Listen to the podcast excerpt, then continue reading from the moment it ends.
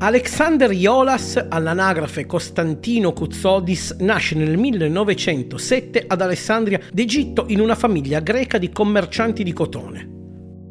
Non soddisfatto del suo nome, decide di modificarlo in onore di Alessandro Magno e di Iolao, figure storiche e mitologiche di quella cultura greca da cui lui stesso ha origine. La linea dell'arte un podcast di Nicola Spallario realizzato dal Giornale dell'Arte in collaborazione con Artefiera per la sua cinquantesima edizione. Ogni episodio è dedicato a un grande gallerista che ha influenzato la linea dell'arte negli ultimi decenni e che ancora oggi ispira le nuove generazioni di galleristi. In questa puntata Alexander Jolas, Ogni biografia sarà accompagnata da una breve pillola di galleristi, artisti e curatori in attività che racconteranno un proprio aneddoto su Artefiera. L'ospite di oggi è Maurizio Mazzotti, ideatore di Artefiera e direttore artistico dal 74 al 2000. Cominciamo! Fin da ragazzino Iolas è appassionato di danza e musica e all'età di 17 anni, spinto dal desiderio di diventare un ballerino professionista, si trasferisce a Berlino per studiare pianoforte e ballo. Lì rimane fino agli anni 30, quando Hitler arriva al potere. Iolas capisce che la libertà della città tedesca presto verrà compromessa e decide di emigrare a Parigi. Nella capitale francese rimane affascinato dall'arte ed entra nella cerchia delle frequentazioni artistiche, stringendo presto amicizia con De Chirico, Braque, Picasso, Man Ray, Magritte, Max Ernst e molti altri. Accade che nel 1937 Alexander compri la sua prima opera d'arte, dalla quale rimane folgorato.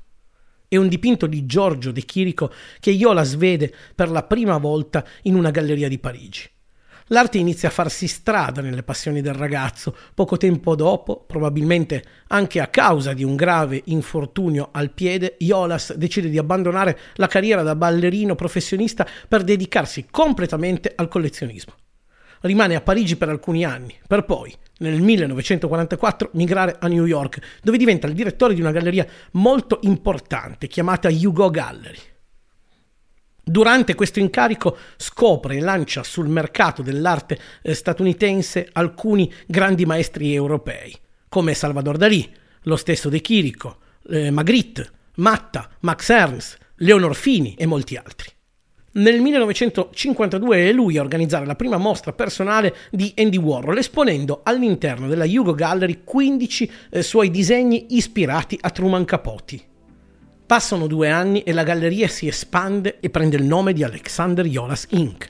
E solo un anno dopo lo stesso Jolas decide di fondarne una nuova con l'ex ballerino Brooks Jackson, la galleria Jackson Jolas appunto.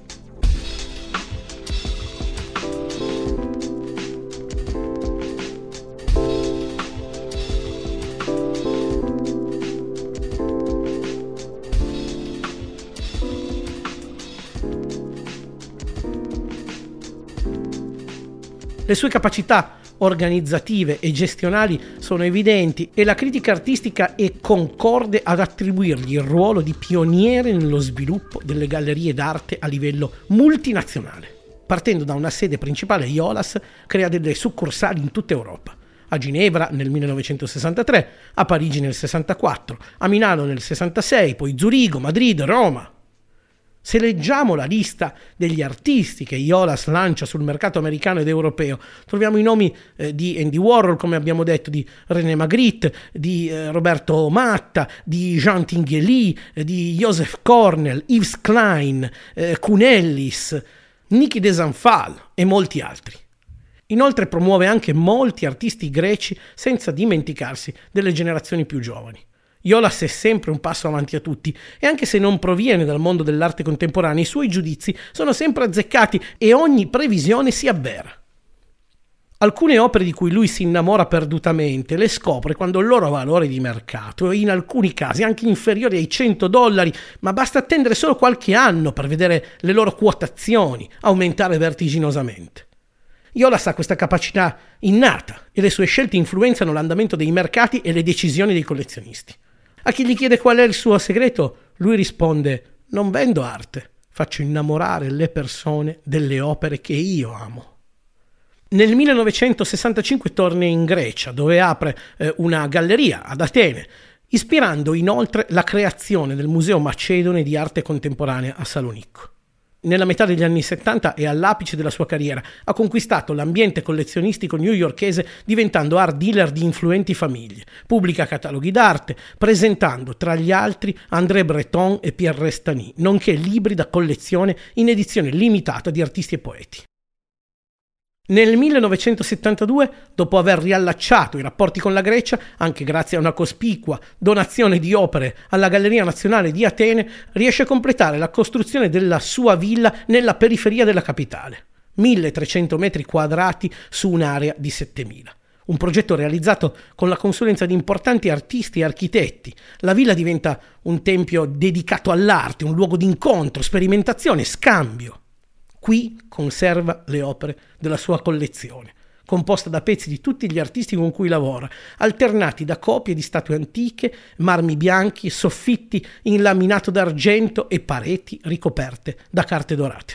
A chi frequenta quella villa, Iolas è solito confessare che la verità è che lui non può vivere senza l'arte e che ovunque si trovi deve essere circondato dai suoi autori prediletti. La residenza attira molti visitatori, per lo più amici artisti, creativi, personaggi insoliti che creano un certo clamore per la mentalità dell'epoca, a tal punto che subisce gravi critiche anche dalla stampa nazionale.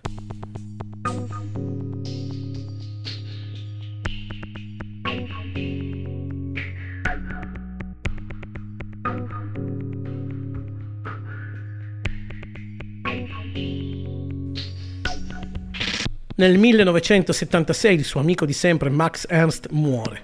Jolas non esita neanche per un secondo e decide di chiudere tutte le sue gallerie a eccezione di quella di New York. Jolas è affezionatissimo a Ernst, ritiene che la sua stessa carriera sia eh, legata a lui e a tutti i surrealisti e venendo a mancare uno di loro, uno dei protagonisti, ritiene corretto cessare ogni sua attività. La vita di Jolas cambia il suo compito adesso è quello di valorizzare la sua collezione. Così nel 1977 fa una donazione di opere al MoMA di New York e al Centre Pompidou di Parigi e poi successivamente nel 1984 un ulteriore lascito di opere al Museo Macedone di Arte Contemporanea di Salonicco. Alla fine degli anni Ottanta, nell'ultimo periodo della sua vita, è costretto a difendersi anche da un suo ex dipendente che lo accusa di vari reati, tra cui contrabbando di antichità e anche se le accuse non vengono provate, la sua immagine ne risente pesantemente. Nel 1987 Alexander Iolas si spegne a New York dopo una dura lotta contro l'AIDS. Da quel momento la villa di Atene viene abbandonata e gli atti vandalici la distruggono lentamente. Iolas è stato un uomo misterioso, pittoresco, così unico da sembrare un personaggio eh, nato dalla penna di un grande romanziere. A lui nel corso degli anni sono state dedicate numerose esposizioni e pubblicazioni che cercavano di ricostruire le atmosfere perdute della storica villa con le opere della sua collezione, cercando sempre di mettere in atto le parole dello stesso Iolas, che diceva per me la galleria è un teatro assoluto, dove tutto, dalla sistemazione degli oggetti all'illuminazione, all'inaugurazione, deve andare di pari passo e se si è lavorato bene l'effetto è magnifico.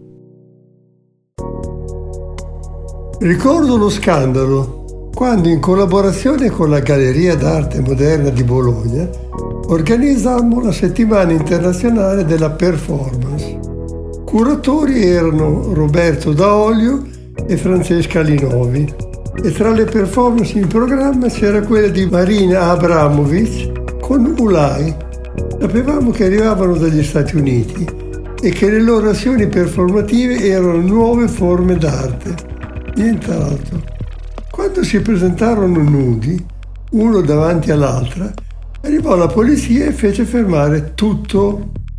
Del resto era sembrata già un'idea un po' ardita e bizzarra. In quegli ormai lontani anni 70, il fatto stesso di mettere assieme, come banchi di espositori, delle gallerie d'arte con quadri che potevano essere da De Chirica a Picasso fino a Michelangelo Pistoletto. All'epoca organizzavo la fiera campionaria di Bologna e da lì sono partito. sono confrontato con il critico d'arte e con galleristi cittadini. Nel 1974 abbiamo messo a punto l'idea di provare a chiamare alcune gallerie e creare un appuntamento che potesse fare il punto sullo stato dell'arte. L'idea è stata quella di creare una vetrina dell'arte, da dove dare spazio a chi operava da un punto di vista commerciale, ma dove poter anche misurare la temperatura di quanto succedeva intorno a quest'ambito. La prima pionieristica edizione è stata fatta nel giugno del 74 selezionando 10 gallerie, in parte alcune tra le migliori di Bologna, e con rappresentanze di gallerie di grande qualità da Milano, Torino, Roma. Questo ha costituito il primo nucleo della manifestazione. La fiera è cresciuta e piano piano è diventata un punto di riferimento nazionale, ma anche internazionale. Quello che cercavo di fare era di accogliere il contributo di tutti e mantenere alta l'asticella della qualità. Mercato, avanguardia, innovazione devono trovare sempre un equilibrio con un'attenzione costante a quanto di nuovo sta emergendo, per non farci scappare le nuove Marine Abramovic con gli Ulai. Questo era La linea dell'arte, un podcast di Nicolas Ballario realizzato dal Giornale dell'Arte in collaborazione con Artefiera per la sua cinquantesima edizione. La produzione è di Shami Pavs. Lo hanno scritto la redazione del Giornale dell'Arte, Nicolas Ballario, in collaborazione con Alessio Vigni.